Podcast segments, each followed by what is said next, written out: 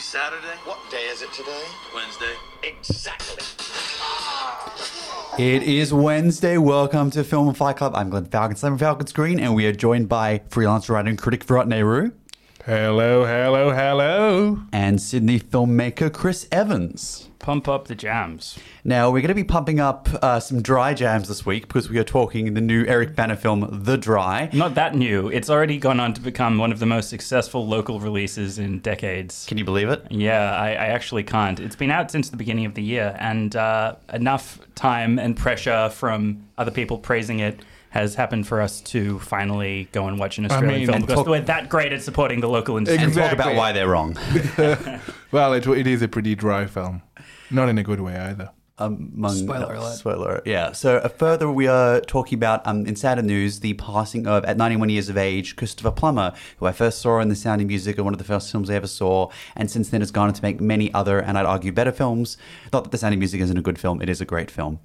But he's had a very incredible career, which we'll discuss in a moment. The sound of criticism from Glenn Falkenstein. It, was, it wasn't a thing to get the sound of music. I, I like it a lot. It's a very, which a film we never discussed, and it's a very, very good film. Uh, first, we want to talk about news of the week, which is, of course, David Lynch's news. Sorry, I'm joking. There's no news from David Lynch. That is a lie, a bold-faced lie from Glenn. Oh yeah, But La- there's last- some there's some uh, you know notable uh, glimpses that this could be actual news. Well, yeah, David Lynch hyped a lot of fans like myself up last week by saying that he would make an announcement on his weather forecast the next day. Um, he previously used a weather report video to announce Inland Empire back in the day, so there was some precedent that this would be a new project because there have been rumors swirling around for a while that Lynch is about to shoot a new project for Netflix. It looks pretty legitimate at this point. So will David Lynch announce it? No. His announcement was I'm going to continue making my daily videos, which he hadn't announced that he was going to stop making them. He said he was going to stop, but because people love the videos so much, I've changed my mind and I'm going to continue. And, and even David Lynch fans haven't been able to discern some Taylor Swift level coding in that. So Yeah. it's just, there's no news. There's no news. Um, but, you know, maybe he was going to stop making his videos because he would be busy making a film. I'm holding on to hope. He I announced mean, today. We're, we're happy for you to not make videos for a while if it means you're making a movie, dude. yeah, yeah, Techni- yeah. Technically, a, a film is an extended video, right? It's content. Right, what is film? Films. What is television? what is YouTube videos? So you're listening to Film Fight Club with Glenn Falcons and Chris Evans only, people who appreciate that film is not content. Right. One last note on David Lynch. In, he had uh, actually more significant announcement um, on his video today where he said that he's finally received his COVID vaccine. So is if there is something that he's going to make, at least now he can roll on and do that safely. So fingers crossed for fresh new David Lynch content to drop references in at every opportunity, no matter how much of a stretch it is in relation to the content we're talking about. Content, not cinema. On Film Fight Club. I mean, I mean, if the vaccine is somehow able to save David Lynch and make sure that he's, you know, COVID proof, then we really know the vaccine works, right? I mean, that is that is the benchmark. Right, we're a, a, a chain smoker all his life. Uh, His, his lungs can't be in amazing shape right now. So Here's how much we're already talking about the dry. We're talking about David Lynch's David Lynch's dry throat instead. and beautiful hair. we just have to drop the ones that we don't talk about it. He has Pinan has beautiful hair. He does. Um, He and has other- a beautiful mind, which starred Christopher Plummer. yeah. yes, it, yeah, right. Oh yes. There's a segue. Here's a yes. Um, before we get into Christopher in a moment, just very quickly, that what is happening around town this week? The Japanese Film Festival has started its run in Sydney as of yesterday. Something to go catch. The Syd- Oh, there's some super cool stuff at the AGNSW actually. Um, lots of Japanese cult classics like Tetsuo the Iron Man. Anyway, um, pretty much every week there's something really interesting on. So yeah, check that stuff out. It's free. You just have to book online. Yeah, the AG News Foils are doing great stuff. Certainly, they ran the Wong Kar-wai retrospective. Now it's at Dendy Newtown. I think all the sessions have sold out, but keep an eye on it. Yeah. yeah, yeah. This this There's week al- it's always- Valentine's week, so we have in, In the the mood for Love love, is a billion times a day. Um, but uh, Happy Valentine's. But, from Film but Fight now in 4K, so you know it's a retrospective version of it. Uh, it's sold out. Apparently, it's three screenings of it because people just keep wanting to see it. Yeah, I wouldn't be surprised if this print um, does the rounds and shows at your Orpheum, Den- um, Dendy again, Randwick Ritz or something later in the year because clearly there's a lot of demand. if you can't make or you are locked out of an AG New South Wales screening because there's already too many people there, the Sydney Silent Film Festival, the Australian Silent Film Festival is having a free event at the Mitchell Library just down the road, and Moonlight Cinema, Westpac Open Air, and North Sydney Open Air Cinemas are continuing. But for now, we're talking about Christopher Plummer, an actor I knew at a very young age for his rendition of Ada Edelweiss, and then later in life, I got to know through um, other many other roles he made. I remember he'd pop up in all these 2000s films, and then he made Beginners, a film which I loved seeing at the Egyptian Theatre, the only film to date I've seen at that theatre, which I think for a lot of people positioned him as an actor who had a hitherto broader range than people were aware of. Well, he had a massive career resurgence very late in life. Uh, when looking over his filmography after he died, I feel like he's in a lot of not that well remembered films for a few decades. Uh, you know, between the '70s and the late '90s, and then Yeah. suddenly Excuse me, The Undiscovered Country was amazing, thank you. he's in, he's in some good, great films. But he also, pops up in he's, Twelve he's kind, of, kind of like an undiscovered actor in some points. No, but he it was just a, a very reliable professional actor. So he he kept doing these roles without necessarily seeking out fame. The Just- New just- World being a perfect example of a great role he did at Right. that time where he got, uh, as I learned from Chris, actually uh, a lot of his material cut unbeknownst to him. I'd love to see the extended version of that with all Yeah, Christopher Plummer's He, he work. was upset with Malick for cutting out a lot of his material and also just the general way Malick makes movies, shuffling things around and trying to recontextualize it in editing. However, um, regardless of what he thinks of the film, I thought he was really good in it. He Yes, brings a yeah, he brings a real don't mess with this guy kind of gravitas, which not a lot of people of his age could project that kind of intensity. The same as um, his role as Mike Wallace i- in The Insider, right? Great Yes, movie. Great, yeah. yeah, great. Oh, I I rewatched a bit of that today. I did too. Yeah. yeah. He he has that really like you know don't try it kind of energy and telling up the CBS just a legal team. He was an he was an actor who, and it's rare to be able to evince incredibly strong warmth, but also traditional strength at the same time. Yeah, that's right. Like he's so warm in beginners, but um, 82, uh, the oldest person to date to the to win an Oscar. I think he holds. I think he holds the record. yeah, He and deserved it. It was a one. It was a. And it was, he was very much playing against time. he had, his resurgence. I think really began with that that Tolstoy film. I've forgotten what it was called, but he was nominated for an Oscar in 09 and then got the beginner's role in 11 and one. Yeah. Um, but yeah, I think um, in recent years, most people have been uh, discussing him in the context of the meme that arose after Kevin Spacey was quickly replaced Yes. in All the Money in the World, thus ensuing memes about any disgraced actor like Armie Hammer. He was great as Kevin Spacey. Yeah, is soon to be replaced by Christopher Plummer. But um, I, I, But, but ironically, he was yeah, I mean, because he, he did replace uh, Heath Ledger's role in in uh, Imaginarium, Dr. Parnassus. Yeah, did he? He actually played bits of Ledger's. yeah, I haven't seen that film in a while. and he was I great. He was great, actually. He was great as that. Right, Uh, I mean, um, in in the context of that film. but uh, Also, All the Money in the World is actually a great film, and he was a I great well, performance. I disagree with that. I don't think it, all the don't think money in the world film. is that good. He was However, great in it. He was great, and Yeah. I think it speaks to the kind of working actor professionalism we've been talking about. That he was the one you you call up if you're Yeah, Ridley Scott, so reliable. Similarly, incredibly reliable professional worker. You know, get him together. These two people can Yeah, knock something out in a couple of weeks. Yeah, let's remember this. There was no lead in time. They filmed all of Spacey's former scenes within 12 to 14 days. He just did it. He got a number of nominations for it. He was very good. He was a very believable Getty. A lot of actors, fairly so, take a lot of time to prepare for a role. He didn't have this, but he went in and was a consummate and professional as he was throughout his life. Um, a film I watched early, I watched it every few years, and I watched it late last year again was Inside Man, a film I really like a lot. he was also really good in that. Fantastic. Yeah. And playing to very aware of the history of films, particularly sound and music he had been in so far. For someone who did what the character did in that film, it's very hard to evince someone who people could, even to whatever small extent, empathize with. And he managed that very hard. It's something that comes with, I think, a great deal of maturity, which not all actors can manage. Certainly he did. Um, the Girl with the Dragon Tattoo, not a film I liked. Again, he plays these these awesome he was creepy great. old man roles. Well, not in the Girl with the Dragon When I- Tattoo, in fairness. Creep, no, but when but I the say thing, the thing creepy, is, he doesn't that's- feel like you know lecherous, creepy. that's that's what I'm It's- trying to say. Like creepy, my creepy old man gives you the wrong the wrong vibe. It's more Yeah. like the really sinister. Yeah, yeah. this got it, guy got it. holds yeah, an intense edge and the scheming Yeah. behind the eyes. Yeah, yeah, like a lot of experience of the world behind me, and I Yeah. know how this works. I'm gonna double cross you, but you're still gonna believe me because Yeah. I've convinced you of my evil plan. He was he was excellent at those sorts of roles. And he livened up films, again, as use the the Dragon Tattoo examples, that weren't very good adaptations or weren't especially good. And I love that eight years later, I only picked this up last couple of days thinking about his filmography, but I love that eight years after the Dragon Tattoo, he played the patriarch of a bickering family in which Daniel Craig was brought in as a detective to investigate a suspected murder. Knives Out was a lot better. We've talked about He Knives was Out on the show. Knives Out. He- again, we talk about yeah. warmth and the beautiful scene about a third of the way into the film, without spoiling the movie, that he shares with Ana de Armas.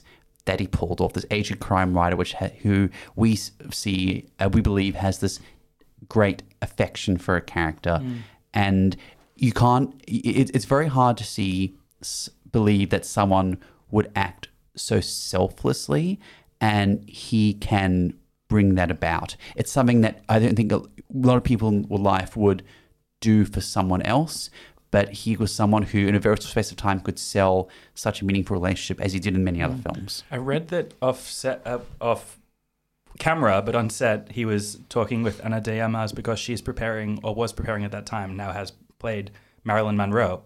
Um, and Christopher Plummer actually knew her, so was giving her his insights into what she was like. So Yeah, how I'm many looking forward to her performance. how many Marilyn Monroe movies? Because Kristen Stewart is also playing Marilyn Monroe. Oh really? right? This think. one, this one will be good, I think, because Andrew This be Andrew good. Dominic is making this one, and Oh, yeah. he uh, he feel is very very confident in the film and that it's going to be really good. I, I'm I like hol- most of his films a I'm, lot. I'm not so- holding my breath for this one. I don't think they've.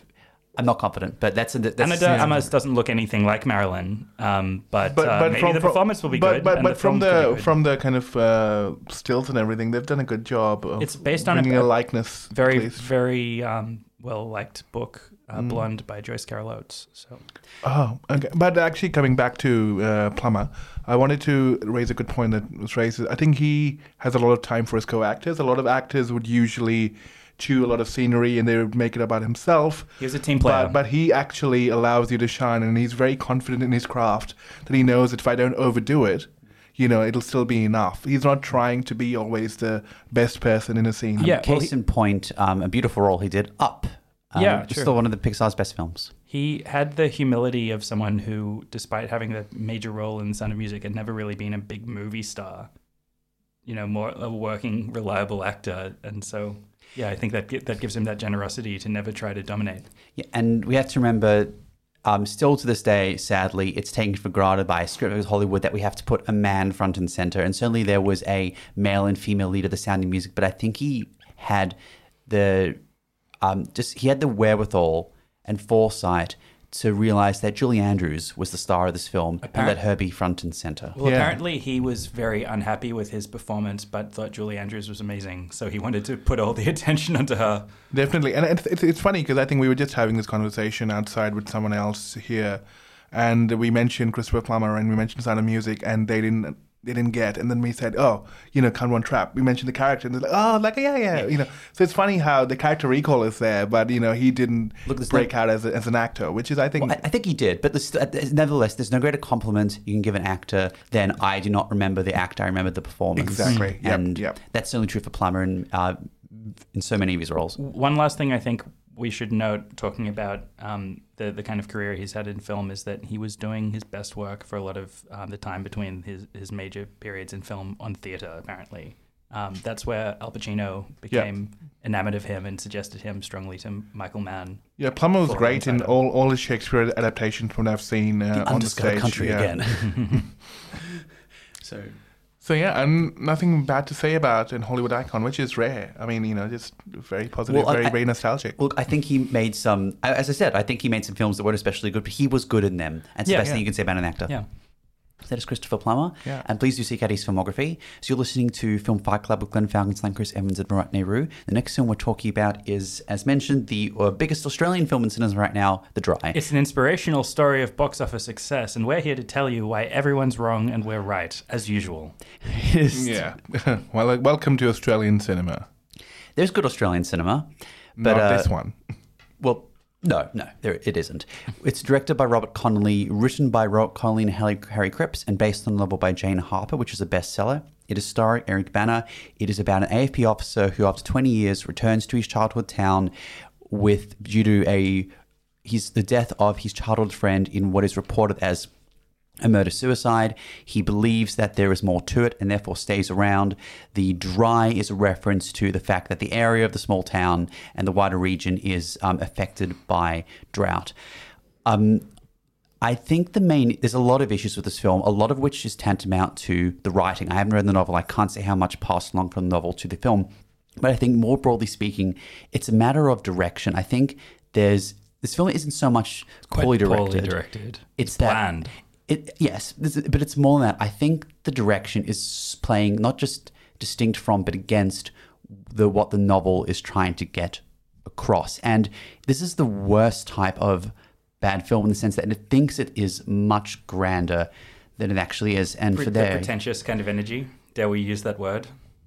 Yeah. Well, I, I- I think what the film is trying to do, and this is uh, so uh, the film was uh, kind of inspired from the kind of mood of David Michôd and kind of the Rover, that kind of vastness of the Australian landscape. Dry Australian. You know, the dry Australian landscape. and uh, there's dust on their faces. But but also this kind of feeling, like, you know, the Chinatown thing, but export that to Australia, where you know the landscape is such that it brews secrets and you know conspiracies Greed. and and, pe- and greed, and people have secrets to hide, and so everyone, because the landscape is so dastardly, makes you kind mm. of dastardly. All right, a couple of points to this. There's a lot of drone shots in this, and there's a film called Strangerland which handles this especially well. Just because there are drone shots and attempts at being eerie doesn't mean you're necessarily using the Chinatown example. I want to extend on that. A film can be broad and encompassing in its cinematography, but it can still feel constricting and suffocating. The writing, the direction in this does not evince that in any respect. The one point where this film actually started to sing for me was a drone shot, which is so incongruous with the rest of the film. We're just suddenly we're watching this dust devil moving around in this lonely crop, and it's so evocative and eerie. I, I know what you mean. Well, that was good. Yeah, and There were good moments in this. There, there were good moments, but um, I was looking for that kind of visual poetry of really using the landscape to suggest something throughout. Because when you talk about it in terms of like the land creates these secrets and stuff, it made me think of um, how rarely the Australian landscape is actually used well um, in Australian films. I agree. Yeah. but it, it's used terribly in this. Like it, you know, it it is um, a big contributor of atmosphere. But when you look at the beauty that that's there on screen, I just feel like it's not being filmed well, and it's not being used to frame the character's story that well. There's Yeah, a it's just a stand-in for the outback, and Right. quote unquote. There's The- nothing specific.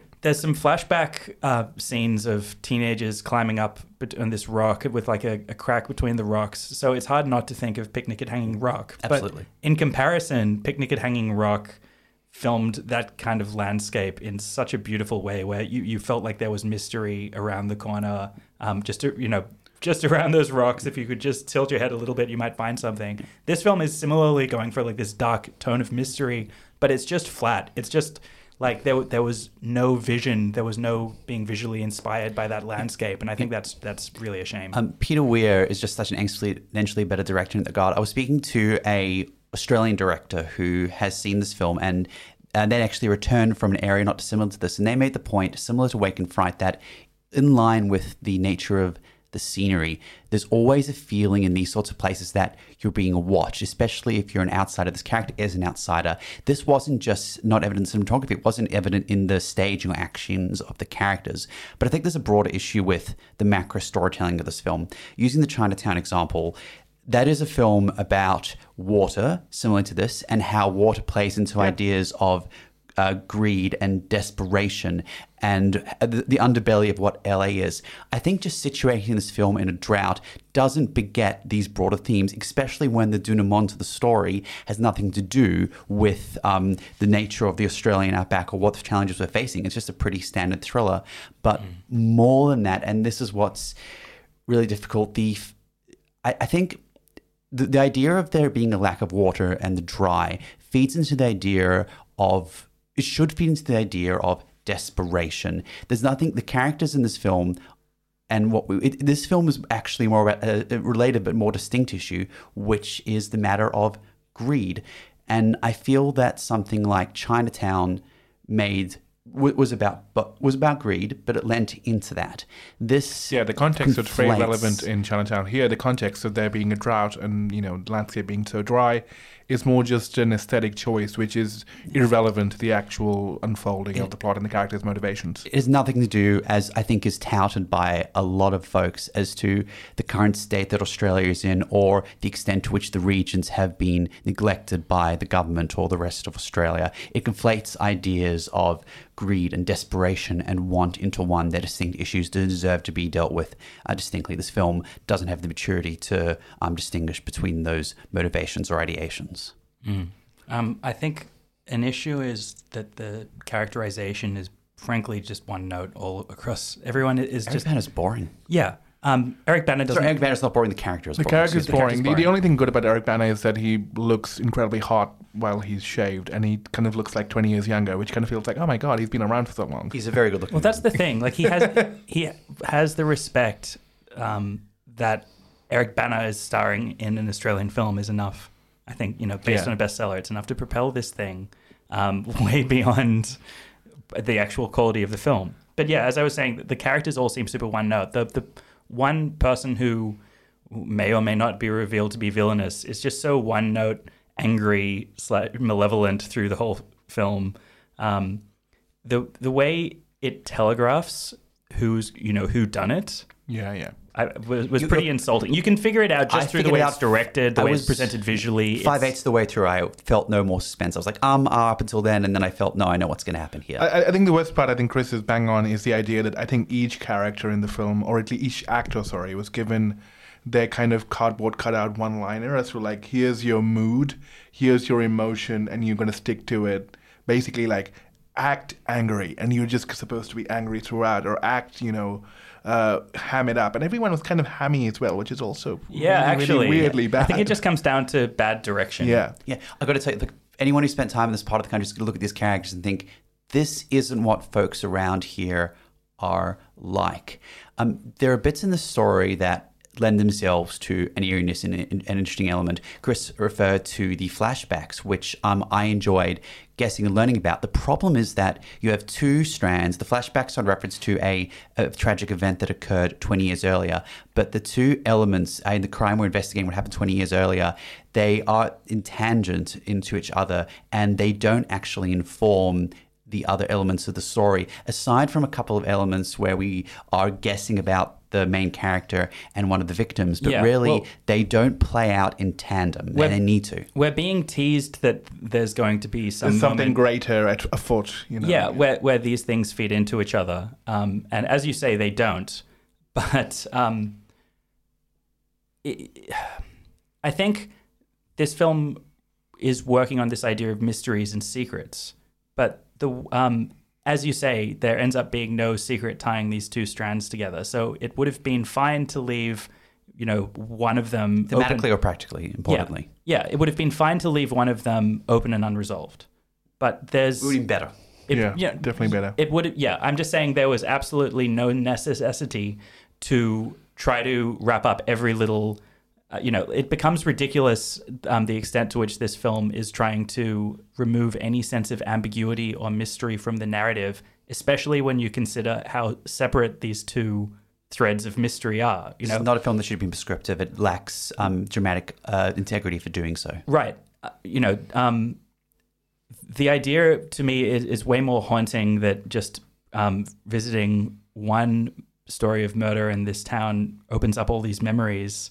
And it, it would be about how this character deals with these memories and this repressed trauma Yeah, the- the- without the- having to actually resolve that. Because as it is, I'm, I'm giving away the ending a little bit, but it comes across as here's this super cop from the city who can just roll in it and resolve all the, the dark mysteries of this and little you know town what? without No one even really trying. and You know what? No one in that town is going to, even though he's from it, no one in this town is going to trust the super cop because hey, Yeah. you're from Melbourne, you're a big city man, and we don't give a damn about you. And you know what? Every why does every Australian film? Loc, I like Locust. It came out a couple of years ago. Played at the Grand Film Festival in Revelation. Why does every film have to be about the, about the prodigal son returning to the Australian rural town? Such a cliche.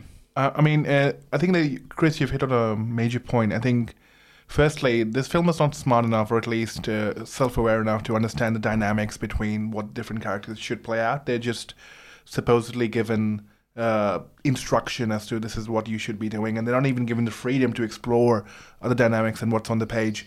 I don't think Eric Bana is bad. He's just not. Oh, it's very plot driven. It But, oh, pretends yeah. to be a character drama, but it's very Yeah, much it's- like straight ahead to the conclusion. It's, it's like the hands, the actors' hands are tied behind their back. It's like this is what you're expected to do, and you can't bring more to the table because you can see that the actors are trying. It's not like they're they're, they're bad. The acting is not bad. It's just that they don't they haven't been given the freedom to explore the characters and what's on the page. I think it's so much more fundamental. I think they don't have enough of a brief for director what film they should be in. This, if it had lent into noirish, overly stylistic aesthetics, may have worked, but as it doesn't, you're meant to rely on the plot. The plot evolves very badly. Characters learn things by happenstance, by incidents, by picking something up.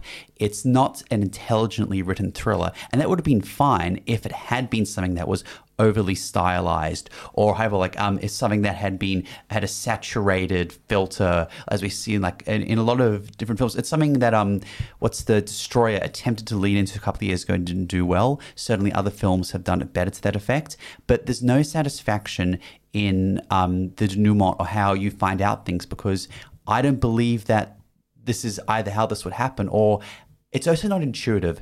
In order for a detective story, especially ones to be plot driven or that thinks it's plot driven to be interesting, it has to be intuitive. You have to be able to figure something up. But no, um, things just are the thrown guiding at hand us. of the narrative detective. resolves the mystery as opposed to the actual detective work. And the atmosphere and the aesthetics are too familiar for it to just work based on those without having a, a interestingly functional mystery plot. Absolutely.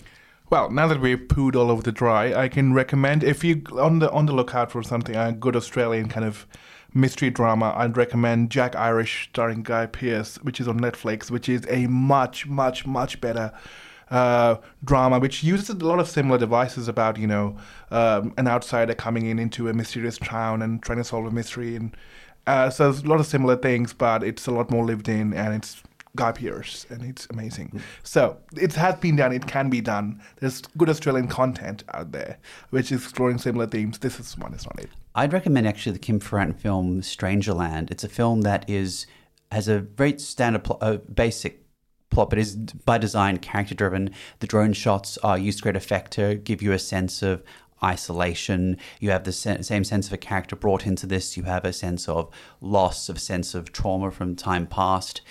I think this film is coasting on a lot of what we've seen done better in Australian cinema. Just thinks that it is this and just wants people to impress that upon this movie. It just strikes such a boring Australian film serious kind of tone. There's there's So much someone Wake in Fright. I mean, yes, Oh, uh, or Wake- many, Wake and other, Fred or is many a other real films. is a real movie with a real perspective. Sorry, uh, uh, sorry, sorry, sorry, sorry, I think it's a little unfair just to uh, pick on the current Australian film and go see the film that's always been the touchstone of this sort of genre. But there are many films that have mimicked Wake in Fright or not over the years of this nature that are better. It's just detective stories that have come out in Australia or Mystery Road otherwise. was better. Which Mystery Road was better, Goldstone was better, Yeah. which just have better through lines and more interesting plot developments. and you know what? A better central figure. Even Animal Kingdom by David Michôd, like even if it is roping in a lot of Michôd's kind of It feels like a Michôd film, but Michôd's Yeah. a much better filmmaker. Oh, definitely. Um, uh, how how bland is is the the sort of love interest love story in this film? Well, there there was none. I could not feel any love. It was I just didn't, like, but it's just I didn't so buy it. yeah. cliche, you know. Well, everything in this film is kind of like flatlining. It you know- doesn't have a pulse. There's a few funny lines in here. There's a few nice Australianisms. I- I'll give some props. It's not a terrible movie. It's just very Boring. middle of the road. yeah, it's boring. I, I th- I'd go less than that. I think it's just lazy in most insignificant major respects. But also, there's one moment, and it starts out because of it, where things slow down dramatically at, towards the end of the film. Where, uh, and whenever this happens, at a point where you're supposed to be very invested, it takes you out of the film, and it's such a device. If it had been used throughout, um, it would have felt better. But there's such a inconsistency to the direction here and else. Can we take a stab as at as to what people are enjoying about this film? I mean, you know, why, why is it so successful? I think it's nice that a film is talking about has Eric Bana, he's great, and talk always, and talking about the fact that um, we have gone through a drought and addressing this, and is filmed in rural Australia. And certainly is a great story that this was a big boon for the town, um, the production itself, which Oh, is okay. great. Yeah. But uh, as a narrative, got to say, no, it didn't live up to expectations, unfortunately. I, But the crowd's loving it. Yeah, I mean, well, well done to the marketing team. They, they definitely pitched it correctly. But clearly, it's working with word of mouth. Yeah. so that is the dry. It is in cinemas What do we now. know? Critics, we hate cinema. Oh, also in cinemas this week is another round. We reviewed it two weeks ago. You can go look up our review on Spotify and iTunes. It's Much great. better than the dry. Go see another round. Go see it. Um, the Japanese Film Festival is now playing as the City Film Festival Wong Kar-wai retrospective. The Australian Sound Film Festival is happening on Sunday. Moonlight, Westpac, and North Sydney Open Air Cinemas are happening. Stay tuned for the Sonic Assassin. There's been Glenn Falkenstein, Chris Evans, and Rotney Roo. Let us know what you want us to fight about. Please subscribe. And yeah, stay safe, enjoy movies, and we look forward to bringing you more movie fights. Yeah, we're gonna be off to have another round. Hopefully, there'll be pie involved. Good night.